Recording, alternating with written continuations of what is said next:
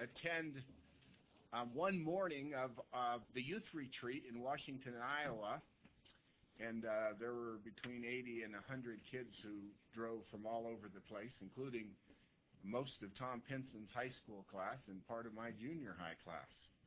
And um, Brian Schneider was doing a fantastic job of uh, admonishing and encouraging our, our kids out there. So that was encouraging to see. But that's where some of them are. And the the one van load will be returning at two o'clock tomorrow morning, and they they left at three thirty Friday morning to get there. So um, that's that's the commitment they have to being to their retreat. So it's that's very encouraging. So um, we do have a few things that are happening this week. We have First Friday at Greg and Catherine's house if they've recovered from their drive till two o'clock in the morning. Greg forgets that he's almost my age just because he has a young wife and a bunch of younger kids than me. Um, I, you know, I sort of wonder if maybe we got those ages wrong because he acts like he's uh, acting too young.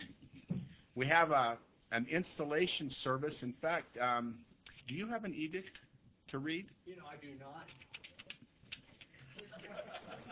Greg is not here, is he? Yeah, we'll work in getting an edict by the end of the service. Yeah, keep, keep talking. Yes. Yes, yes. Oh, I can do that, John. Don't encourage me. I don't have. Don't tell me to keep talking. We'll we'll we'll figure it out. I'll just make it up. Um, anyway, we will we will have an edict for you, but the reminder is, and the essence of the edict, Patty's working on. Oh, yeah, of course, Patty has everything. Um, is that we do have a, a, a congregational meeting. It's actually a session meeting, and within the session meeting, we will have worship, and we will have the installation of our new um, elect and examined and sustained uh, deacons and one elder. So we're looking forward to that event next Lord's Day evening. And um, it will take place essentially during the same time frame that worship would take place. And we won't have a uh, prayer time afterward, but we will have uh, something of a light meal uh, together. It's partly in celebration. This is a big deal for us, and it's an important uh, event for us. But it also accommodates we, as as many as possible. We have uh, other people, and especially elders, who will be here to help us with that installation, and they will come and, and help us lay our hands and uh, ordain these men or install Tom, as the case may be. So um, I've belabored that long enough so that we can have the edict, I think. Um, there's a couple other things uh, that you'll want to note that are also coming up, but they're um, outside of this coming week. So would you like to read that?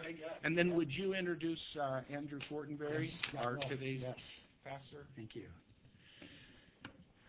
Okay, here's our here's our edict, and uh, thank you, Patty Collingwood, for being so efficient.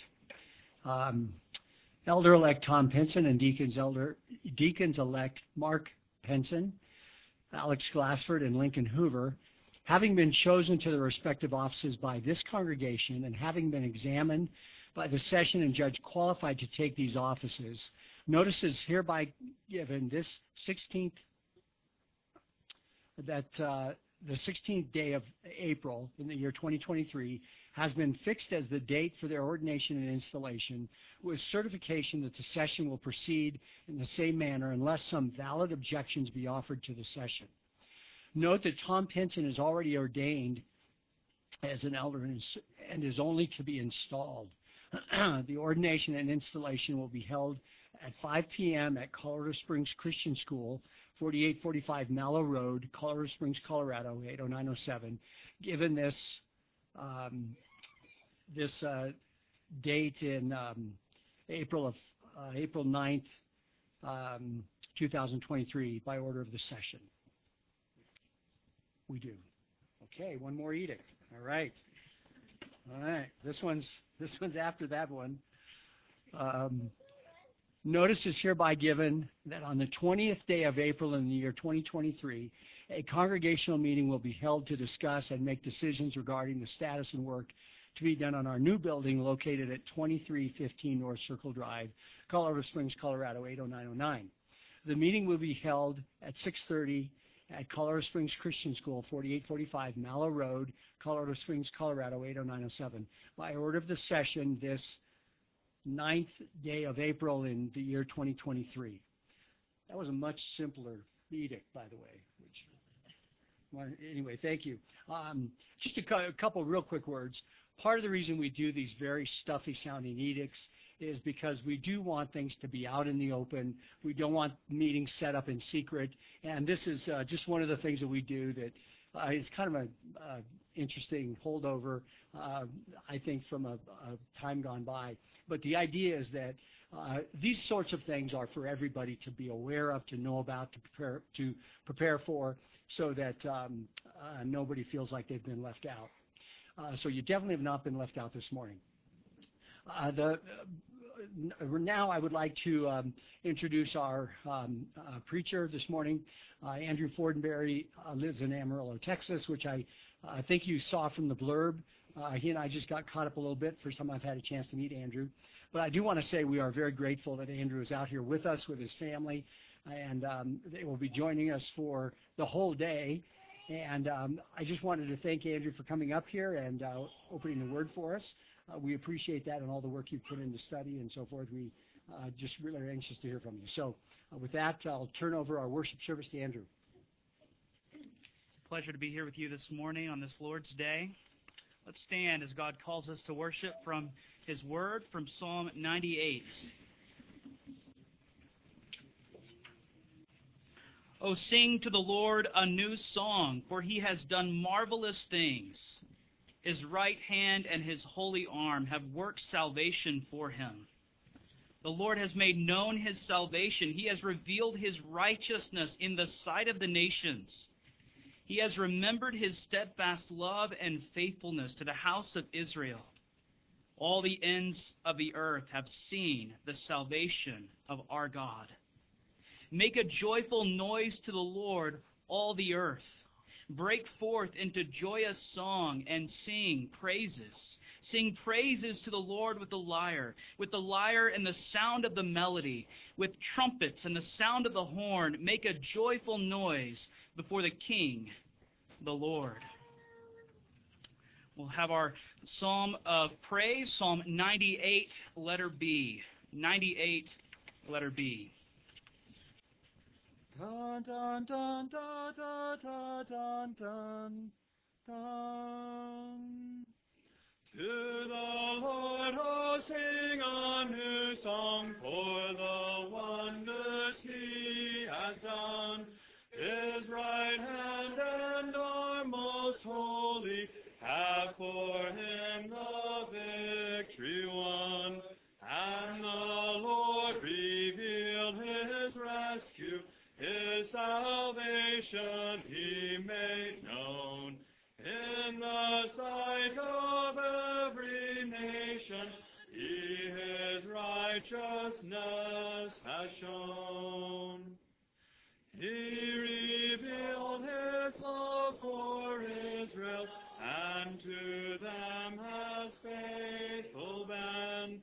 When our God sent his salvation, it around the earth was seen. Sing unto the Lord with gladness. All the earth sing joyful praise. To the Lord with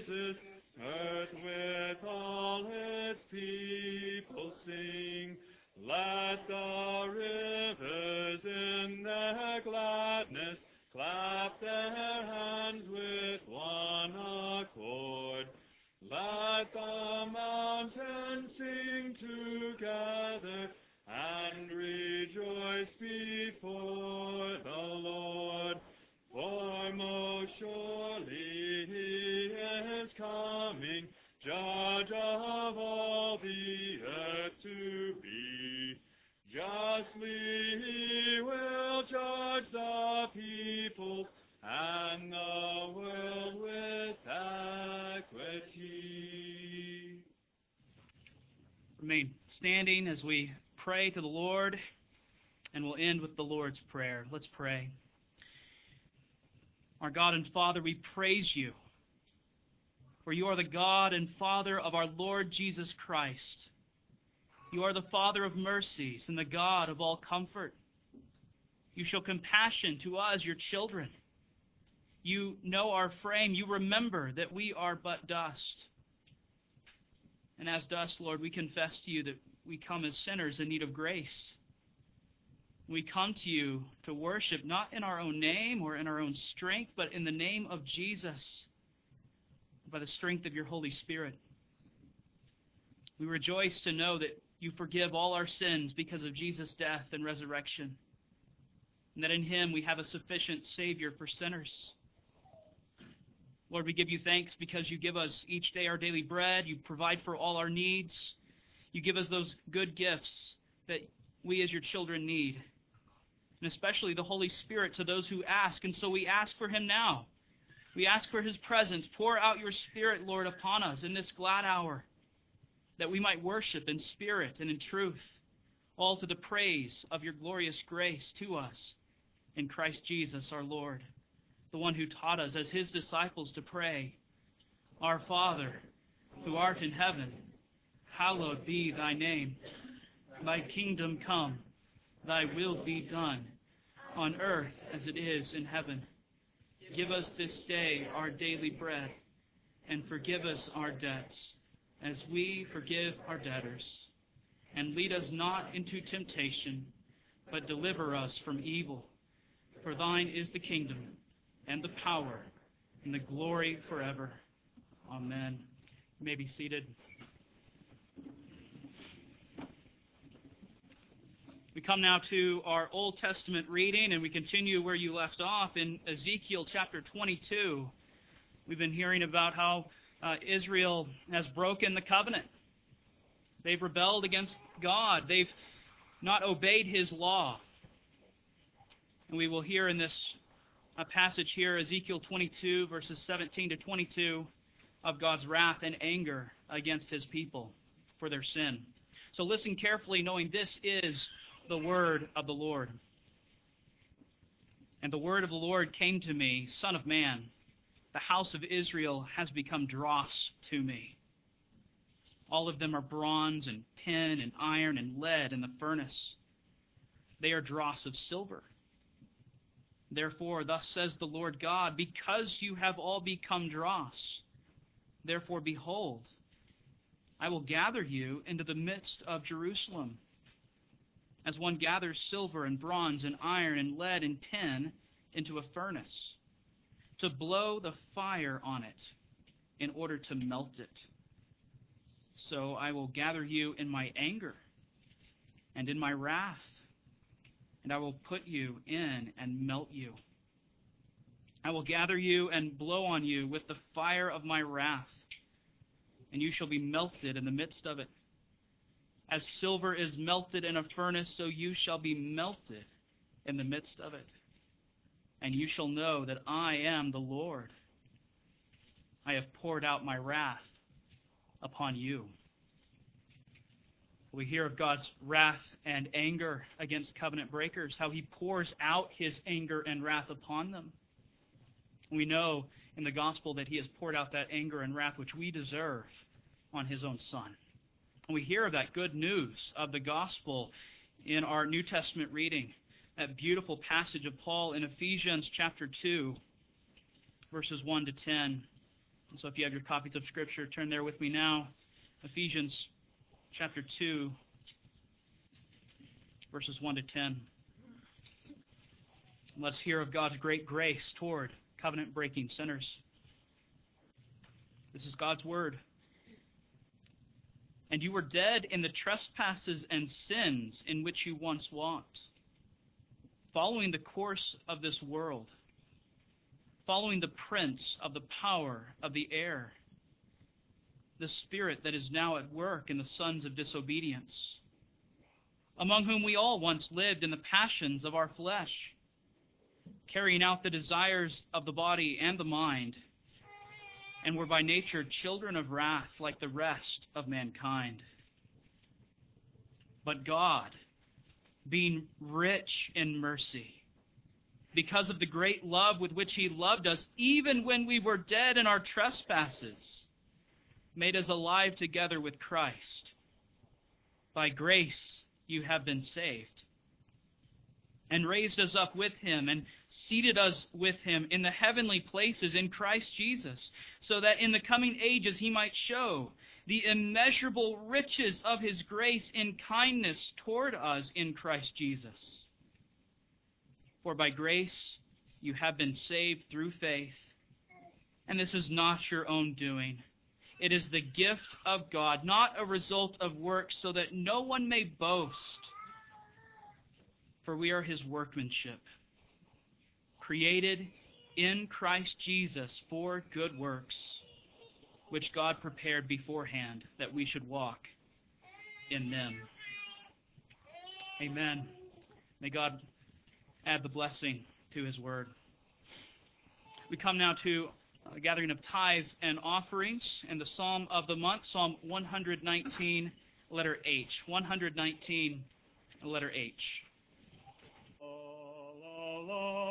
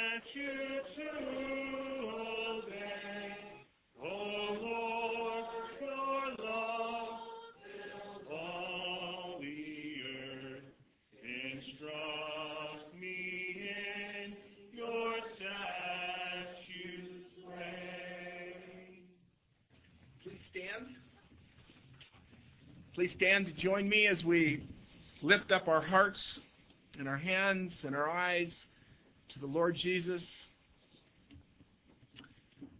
Bella, it's great to see you here in church.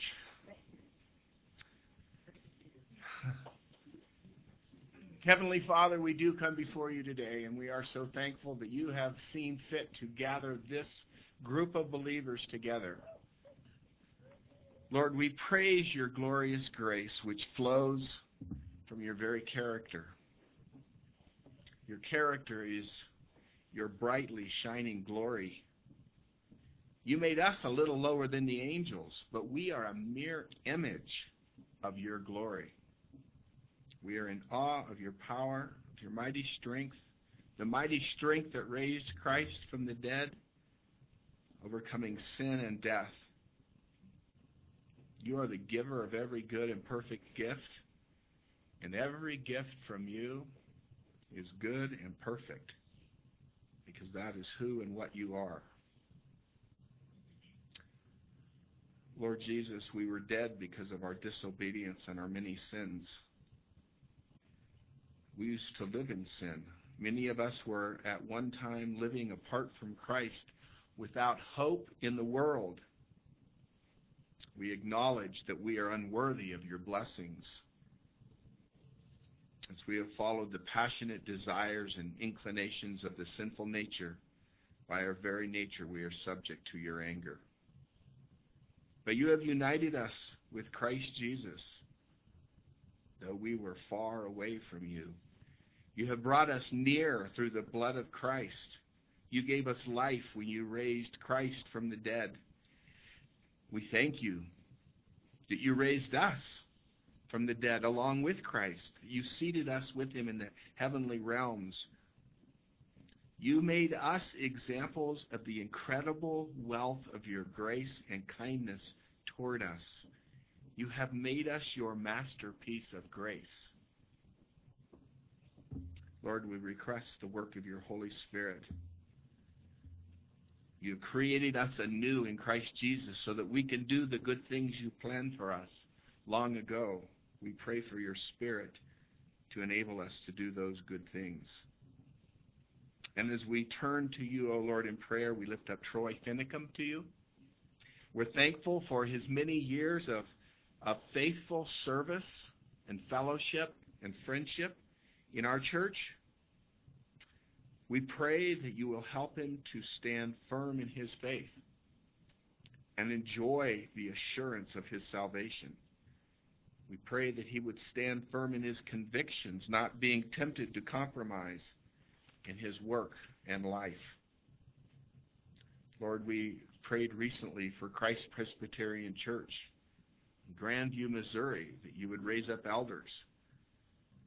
Lord, we're thankful this week that you have met some of their financial crisis by granting them an early release from their lease and finding a less expensive alternative for worship. We pray that you would bless by your Holy Spirit go with them as they go door to door proclaiming the good news of the gospel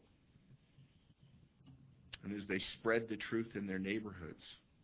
We pray that those people, many of those people, will be your elect and they will come to faith, that they will see conversions, and that people would begin to attend worship and join themselves with the body of Christ in covenant.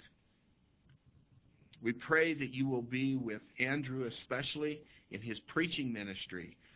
Fill him with your Holy Spirit this morning as he preaches your word. And we pray that the, the children of the congregation will complete their baptisms and confess you as Jesus and Lord. Cause them to turn from their vanities to the Lord. Cause also that to happen among the people and children of Springs Reformed Church. Lord, the church in Grandview desires to plant another church in the future. Lord, you have brought them from a sizable congregation to a minuscule congregation. You have raised them up again uh, and increase their numbers, and now they desire to expand the kingdom in their area and plant another church. And so we pray that you would uh, hear them, hear that prayer. Lord, we also pray for Andrew Fortenberry this morning as he brings his word. Lord, we pray that you would be with he and his family as they minister together and grow together. Lord, that you will guide them as they lead Bible studies in Amarillo with a view of planting a church of your people. Lord, bless and grant them that desire of their heart. And Lord, finally, uh, we are thankful for the, the youth retreat. We're thankful for Brian Schneider and his amazing preparation and the delivery of, of meaningful and helpful messages to our youth. Lord, we thank you for the desire of our youth and the energy of many of the adults that have traveled to take them to this retreat. And Lord, now as they complete that retreat, I pray that you would bless them, um, that you would bless the, the preaching of the word to them this morning.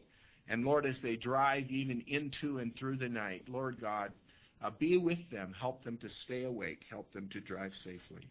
And so we, we continue to worship you now in the singing of Psalm, standing up.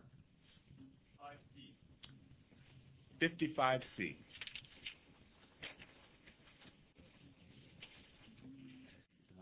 Dun da da dun da dun da da dun dun. But as for me, I call on God, because the Lord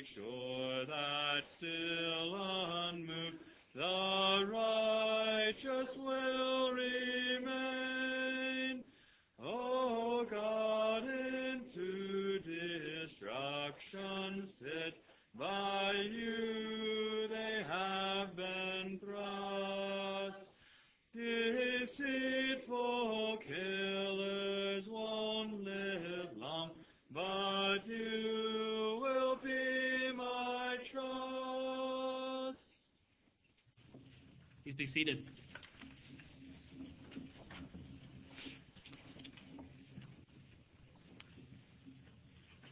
We come now to the reading and the preaching of God's Word. I invite you to turn with me to 1 Peter chapter 5. 1 Peter chapter 5. We'll focus our attention upon verses uh, 5 to 7 this morning. This evening we'll be looking uh, further at verses 8 to 11.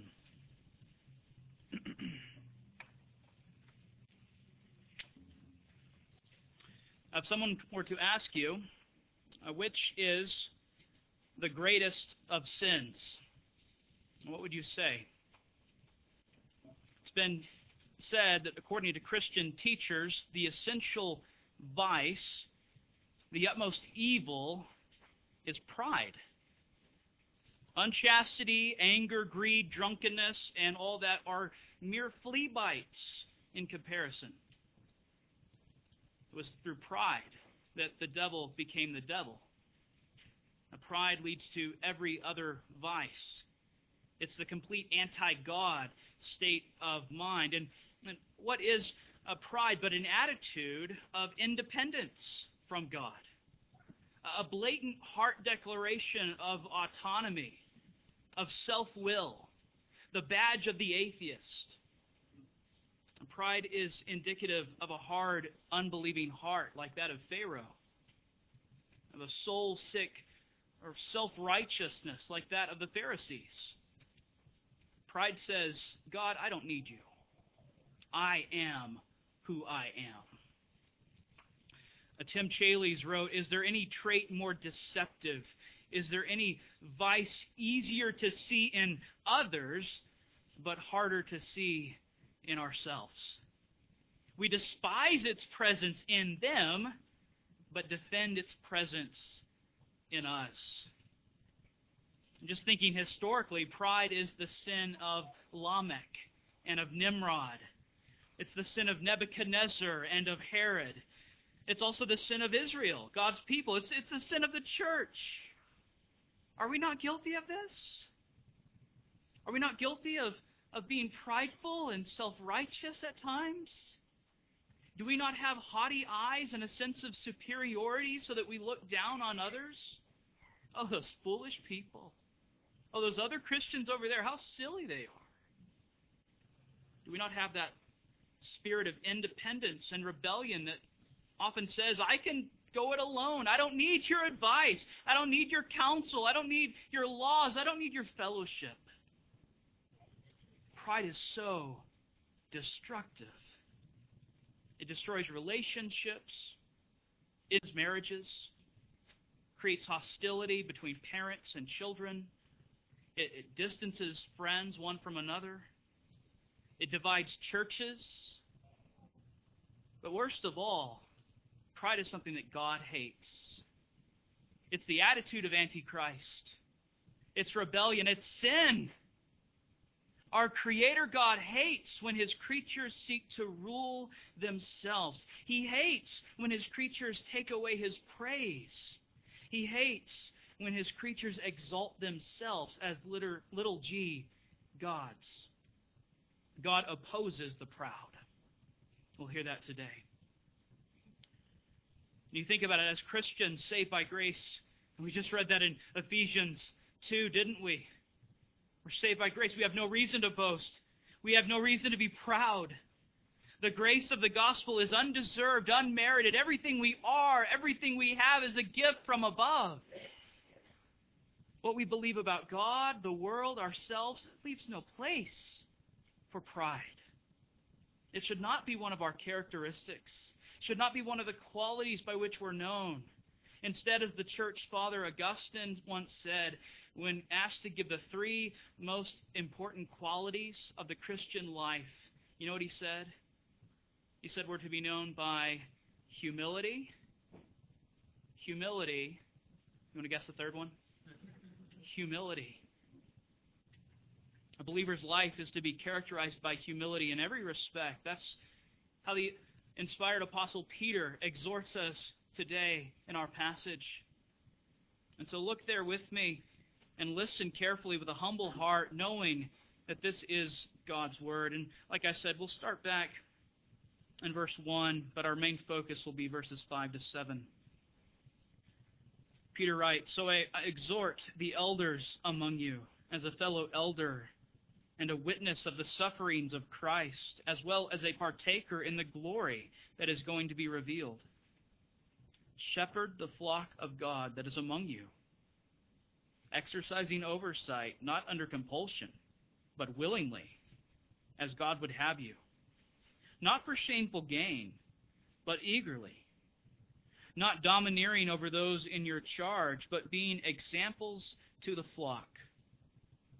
And when the chief shepherd appears, you will receive the unfading crown of glory.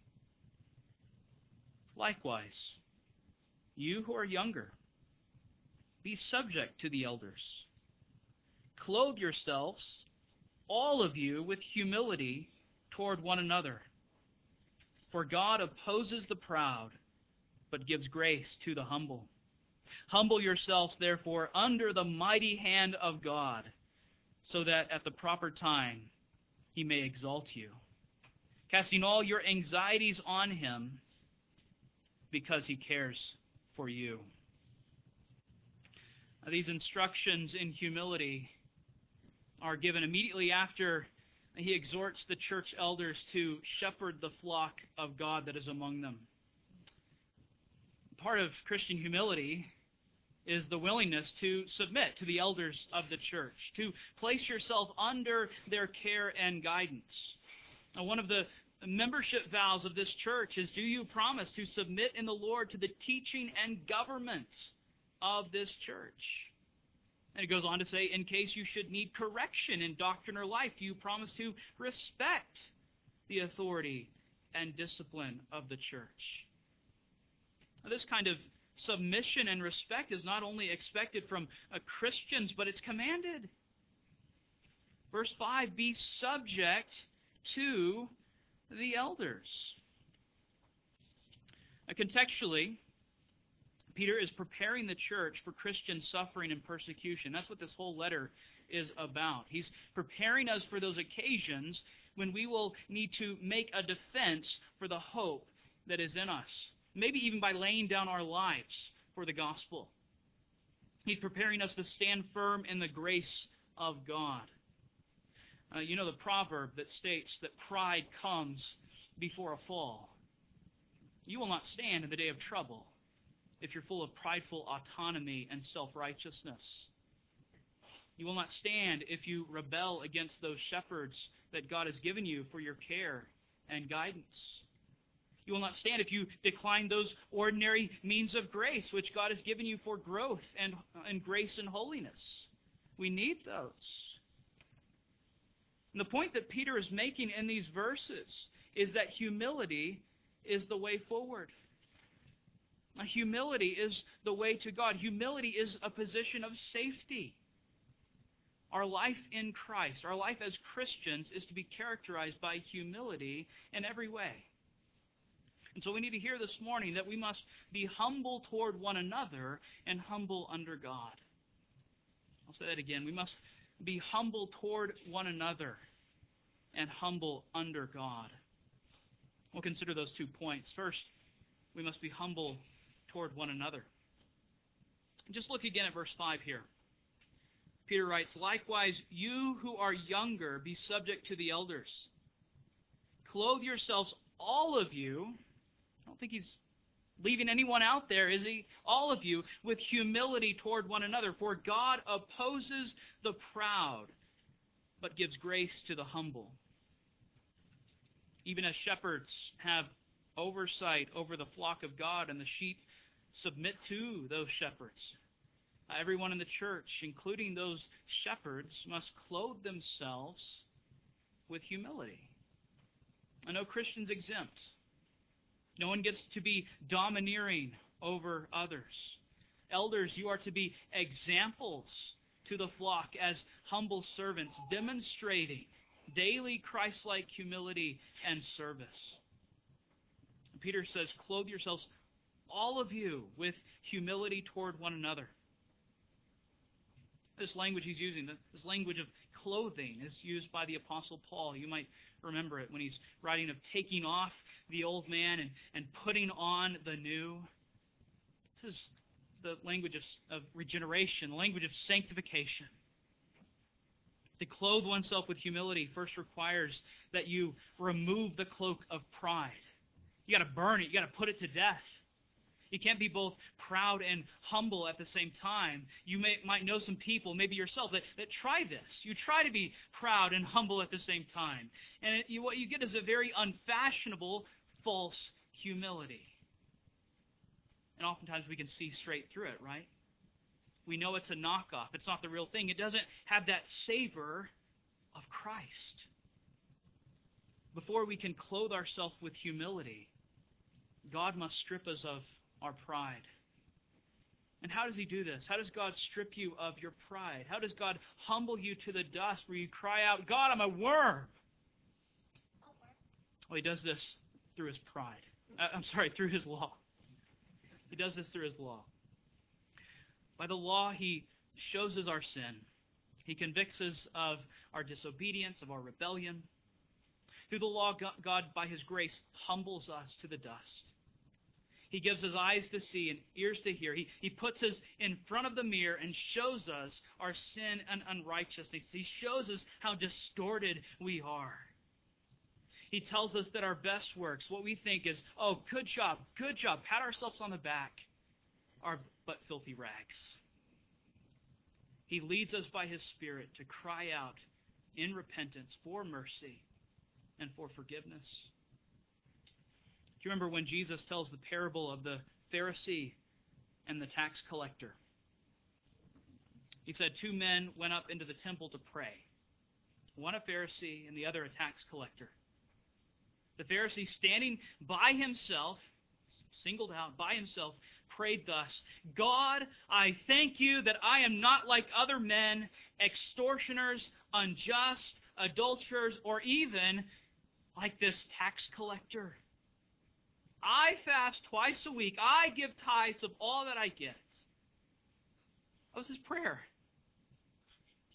But the tax collector, standing far off, would not even lift up his eyes to heaven, but beat his breast, saying, God, be merciful to me, a sinner. Do you remember what Jesus says? He says, I tell you, this man, the tax collector, tax collector, this man went down to his house justified rather than the other.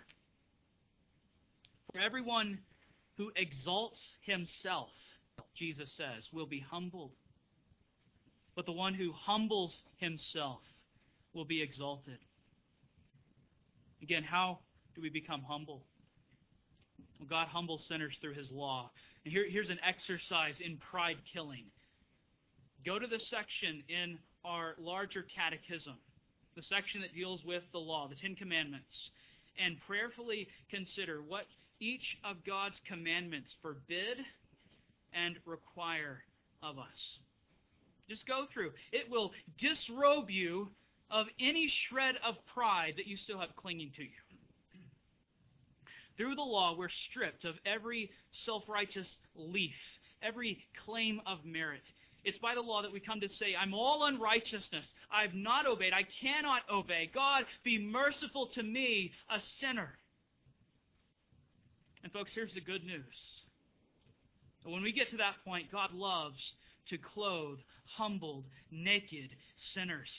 After He's stripped us of all our filthy rags to the point that we are red faced ashamed of our nakedness, He loves to dress us up in the splendor of Christ's righteousness and in the beauty of spirit wrought holiness.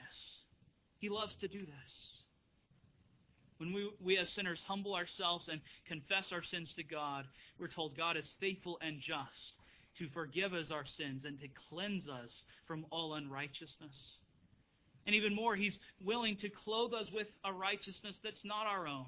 We don't have to earn it. We don't have to work for it. It's an alien righteousness that comes from another. He clothes repentant sinners in the righteousness of Jesus Christ. And one of the chief characteristics of Christ's righteousness is humility. It is the heart of a servant. All sin, even the worst of sin, even pride, is forgiven by the humble Savior Jesus Christ. The one who, though he was in the form of God, did not count equality with God a thing to be grasped, but emptied himself by taking the form of a servant, being born in the likeness of men, and being found in human form, what did he do? He humbled himself by becoming obedient to the point of death, even death on a cross. The humble one died in the place of us who are proud. And by this grace, we're given grace so that we might be clothed in the same humility, so that we too might have this mind of Christ, as Paul puts it. A mind of putting others before ourselves, a mind of looking to the interest of others, the mind of a servant. This Christ like humility, which we put on through the gospel, is a humility, as Peter says here, toward one another. You don't just get to bottle up this humility. It's not just all in here, it's humility toward one another. It's a practical humility. It affects our relationships. Instead of seeing people as either stepping stones to our happiness or stumbling stones which get in the way of our happiness, we get to look at others and see them as opportunities to exer- exercise Christ like service and humility. Remember that in Christ we're called to do nothing from selfish ambition or conceit, but in humility to count others more significant than ourselves. And this means that we look out for one another's interests, not just our own. We freely, we graciously do things for one another without expecting reward, without expecting recognition, we serve willingly, we serve eagerly. We don't look with haughty eyes upon one another, having an attitude of superiority. Instead, we look at one another charitably and with love. We ask ourselves, what can I do for them? Not, can, not what can they do for me? Now, this kind of Christ like humility toward others will cost us, just as it cost our Lord Jesus. It might come with loss and pain. It requires dying, dying to self and taking up our cross and following Jesus. This is one of the hardest things for American Christians to practice and to grasp, I think. Dying to self. But if you know the gospel, then you know that such cruciform humiliation is not, real, is not the last word. Christ humbled himself by becoming obedient to the point of death, even death on a cross. And we're told, therefore, God has highly exalted him and bestowed on him the name that is above every name, so that at the name of Jesus every knee should bow in heaven and on earth and under the earth, and every tongue confess that Jesus is Lord to the glory of God the Father. If you've read 1 Peter recently, you know that one of the underlying themes of this letter is that humiliation precedes exaltation. Humiliation precedes exaltation. And we know this if we have studied our catechism as children. You know uh, that Christ was humbled. He, we talk about his humiliation, but then we also talk about his exaltation. We talk about his death and his sufferings, but we also talk about his resurrection and his coming again to judge the world in righteousness. This is the theme you find throughout the scriptures. James 4:10 says, "Humble yourselves before the Lord, and he will exalt you." This is gospel logic. This is the way of the cross. There's a, there's a certain order to things suffering unto glory, cross leading to crown. Maybe you've come across that collection of uh, Puritan prayers sold by Banner of Truth, the Valley of Vision.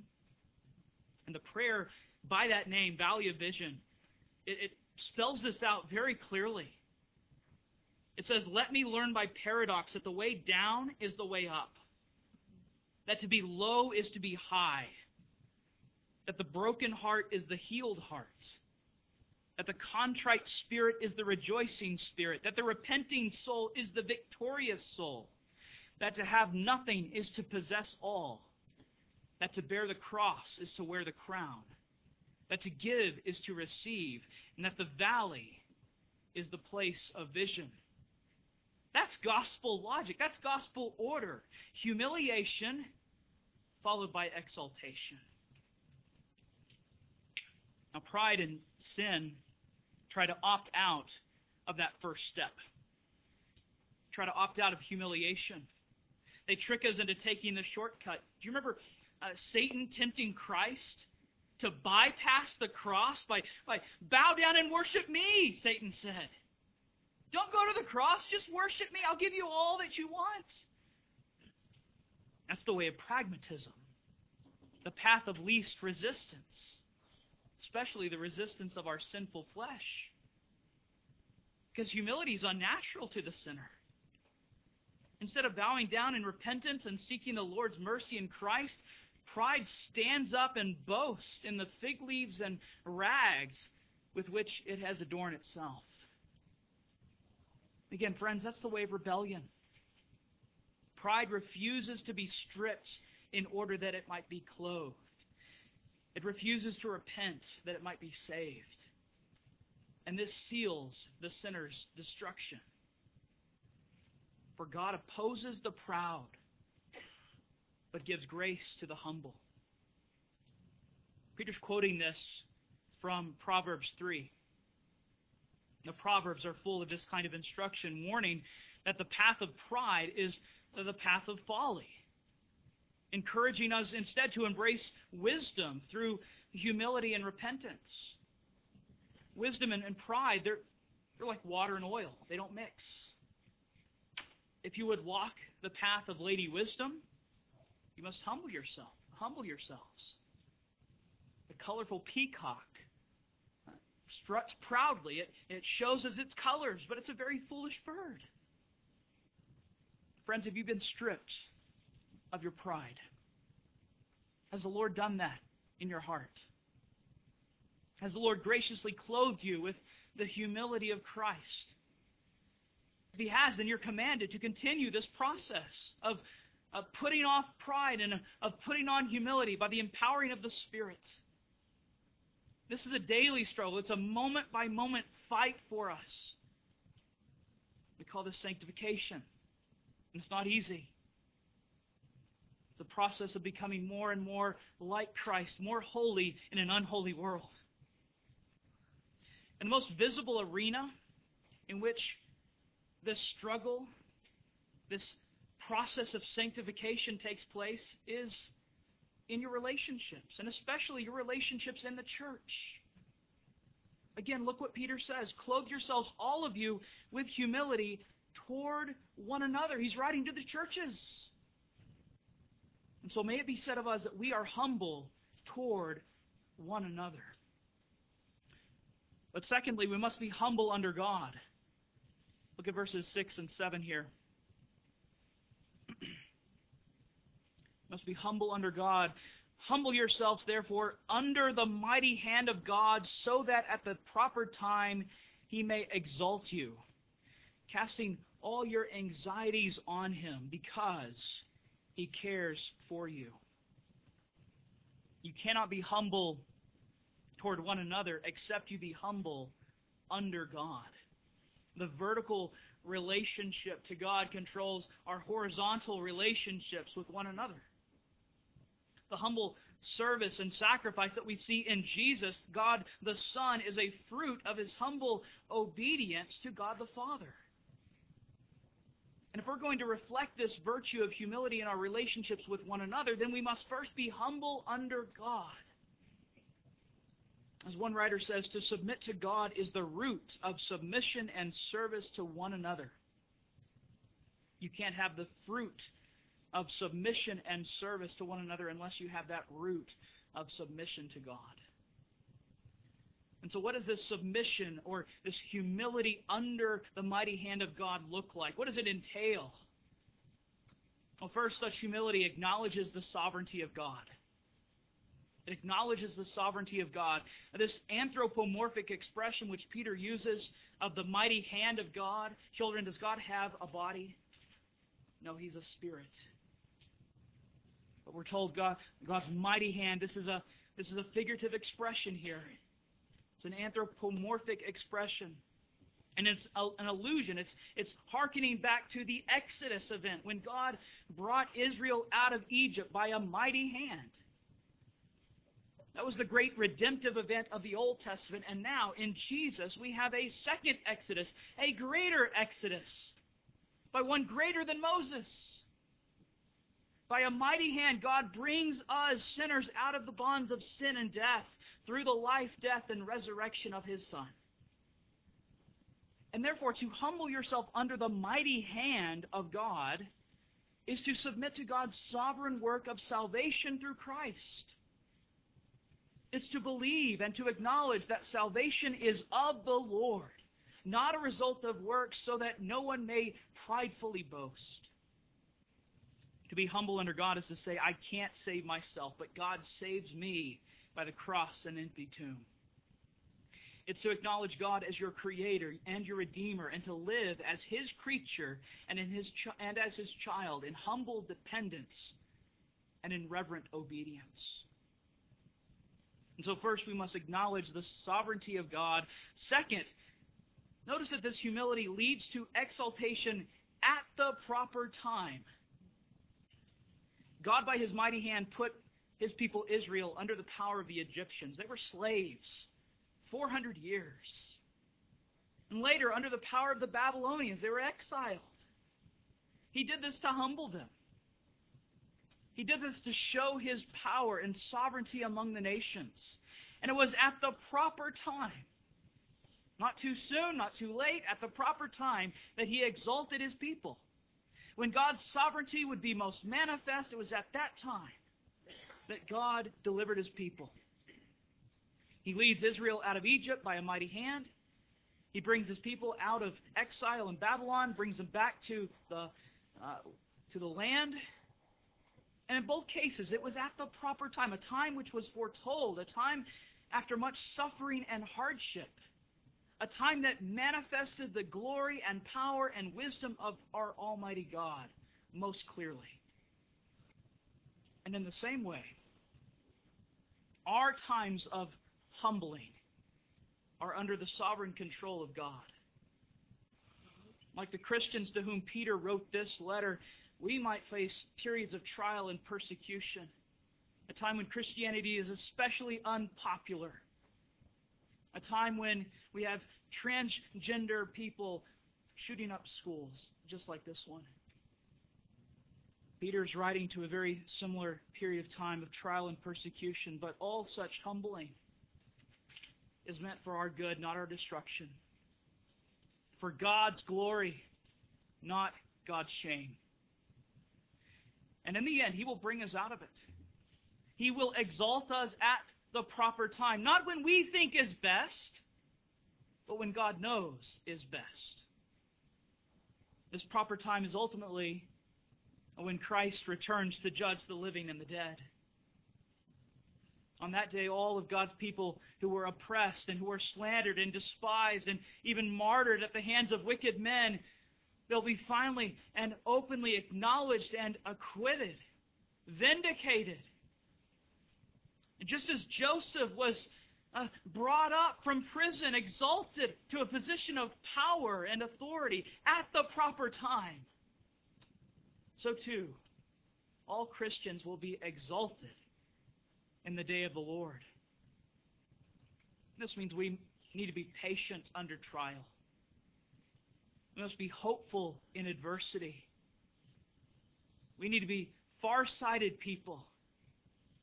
We must endure such humiliation with poise and with hope, hope that suffering is unto glory knowing that after the cross is the crown, that after death is resurrection. And now, third, this humility under God entails the use of the means of grace. And in particular, here, Peter's mentioning the means of prayer. Casting all your anxieties on Him because He cares for you.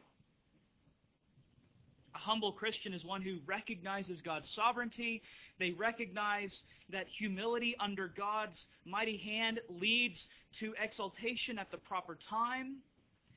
And thirdly, they recognize that God has ordained certain ordinary means by which we find grace to help in our time of need.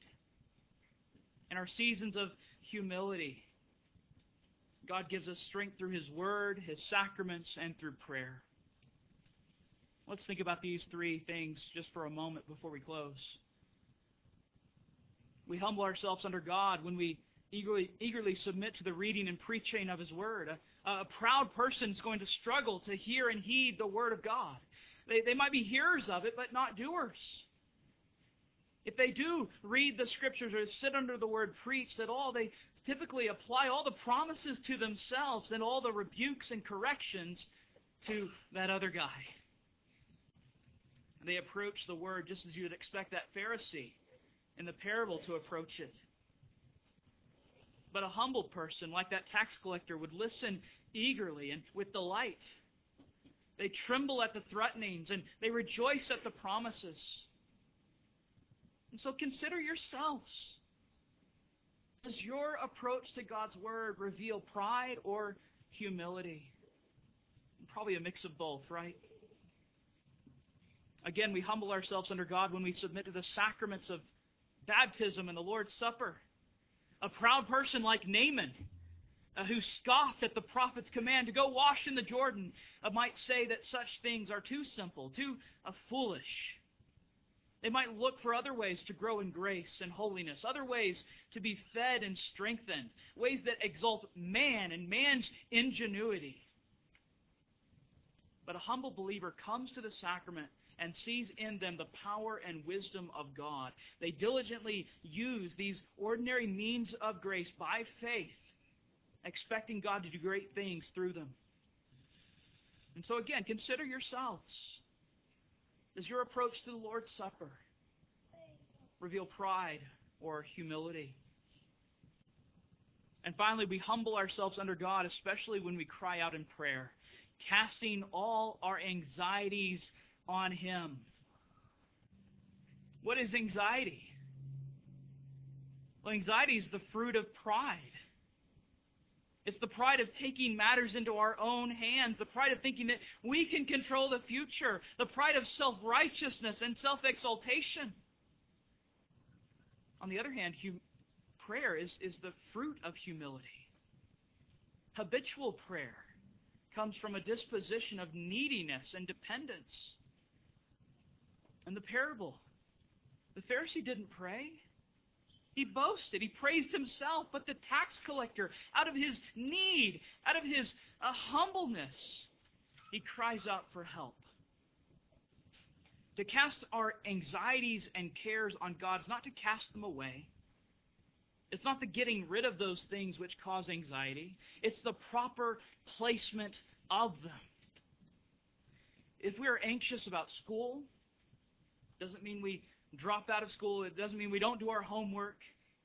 But we cast those cares upon the Lord through prayer. If we're anxious about our children or our marriages, we, we, we don't get rid of those things. We don't pretend they don't exist. And we cast them upon the Lord in prayer. We take them to the one who cares and who has the power and wisdom to help. There are many cares that tempt us to anxiety, many things that can press us down with an unbearable weight so that we feel like we're suffocating. In our, in our pride, we like to think that we can manage at least the little ones, right? That, that only the really big ones are the things that should be taken to God in prayer. But do you see what Peter says here? He says we're to cast all our cares on God, the big and the small, the, the daily and the one of a kind, the rational and the irrational. Take them all to God in prayer. Andrew Bonar writes No one concern of yours is too small for him. In creation, the smallest insect is cared for and gets mysterious life, as certainly as the loftiest angel. And in providence, God's saint's smallest interest is attended to. God, call, God cares about your smallest of interest, your smallest concerns. This humble casting of our cares and concerns upon God is because, Peter says, he cares for us. Let that sink in. Don't pass too quickly over that. We remember that Peter's writing to Christians who are being persecuted for their faith that they're suffering greatly. They're facing many hardships and hurts. In the eyes of the world, they have every reason to be afraid and anxious. And it would be very easy in such a moment to throw your hands up and just to say, God doesn't love me. God doesn't care for me. Just as the proud sinner who's walking in secret sin likes to say, God does not see what I'm doing. God doesn't care what I'm doing. So too, a suffering saint is tempted by that same proud spirit of disobedience and rebellion to say, God doesn't see me in my suffering. God doesn't care about me right now. And friends, that's a complete lie. Because we're told here, plain as day, God cares for you. You might ask, well, how do I know that? How do I know that God cares for me? What has God done to show us his fatherly care and concern? When the disciples were in the boat with Jesus and the storm suddenly came upon them so that the waves were uh, breaking into the boat and filling it with water, remember they cried out to Jesus, Teacher, do you not care that we're perishing? The storm made them afraid. It made them anxious. And in that anxiety and fear, they're questioning and doubting the care of Jesus, the Son of God. How do we know that God cares for his people? We know because Jesus got into that boat with his people. He entered into the storm for us. The Word became flesh and tabernacled among us. How do we know that God cares for his people? We know because Jesus, the chief shepherd, lays down his life for his sheep, an atonement for sin. How do we know that God cares for his people? We know because God has promised that he will not leave us in our sufferings. But just as he raised Jesus from the dead, so too at the proper time, he will exalt us. He cares for you as a father for his child. He cares for you as the sheep of his pasture. Jesus loves to hear his sheep bleat and baa. The Lord is my shepherd, I shall not want. He makes me lie down in green pastures. He leads me beside still waters. He restores my soul. Yes, He loves to hear about our cares and concerns, both big and small. He loves to give grace, especially in time of need, when we're humbled and needy and repentant. And prayer is the speech of the humbled man, woman, or child. And we need to learn this language. Lord's Prayer is a good place to start. It's a humble prayer. Just consider that petition we, we prayed earlier for our daily bread. And by that petition, we're acknowledging that because we're sinners, we don't deserve our daily bread. We've forfeited our right to such blessings. We're not worthy of our daily necessities. But we beg God for it out of a sense of neediness, out of a sense of humility. And as a gracious, loving Heavenly Father, He's pleased to give it. And so consider your language toward God. Is your language one of humility? Or do you speak with the self righteous pride of the Pharisee? The humble believer is one who's praying often. They're casting all their anxieties on Him because He cares for them. The Christian prays because the Christian is humble. The Christian prays because they're not as humble as they ought to be. We pray, Lord, strip me of my pride, clothe me with humility. And friends, God loves to answer this prayer. He loves to give grace to the humble. Let's look one final time at that quotation in verse 5 and let, let this ring in your ears. Let this bring you to your knees. Clothe yourselves, all of you, Peter writes, with humility toward one another. For God opposes the proud, but gives grace to the humble. Amen. Let's stand as we uh, pray.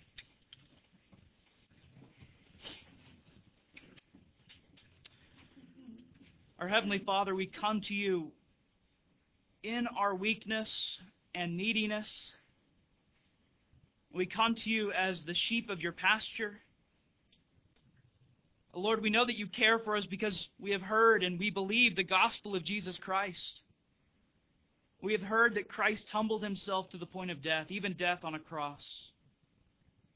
We know that we were perishing in our sins, that we were captive to the law and to death. And Lord, you saved us. We were rebels, and you humbled us by your grace. Lord, we pray that you would continue to strip us of all pride, of all self righteousness, that you would make us a humble people, a, a Christ like people. For we know you oppose the proud, but you exalt the humble. And so, Lord, humble us that we might be exalted at the proper time, even as you exalted Christ, raising him from the dead on the third day. May your Holy Spirit bless the ordinary means of grace unto this end that we might learn humility, and that we might even learn humility through what we suffer. Deliver us, O God, from all anxieties and fears, and from that pride of thinking that we can handle it. Instead, give us to cast all our cares on you, our God and Father, knowing that you care for us. And Lord, if there be any here that remain in the pride of unbelief, we pray that you would tame their hearts Make them humble and submissive so that they might not perish in their pride, but rather be exalted in their humility. We ask this in Jesus' name. And all God's people say, Amen. Respond to the word with Psalm 138, letter A. 138, letter A. Dun da da da da da da da dun dun. With all my heart, my thanks I'll bring before the God. Your praise I'll sing. I'll bow down toward your holy place and praise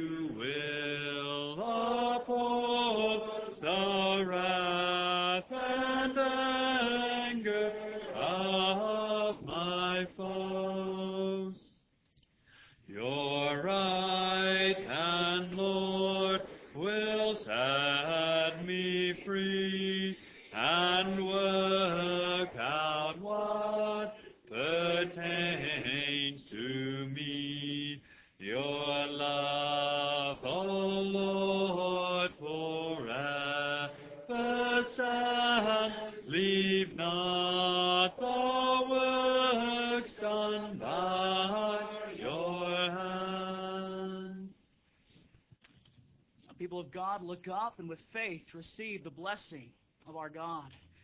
The Lord bless you and keep you. The Lord make his face to shine upon you and be gracious to you. The Lord lift up his countenance upon you and give you peace. Amen.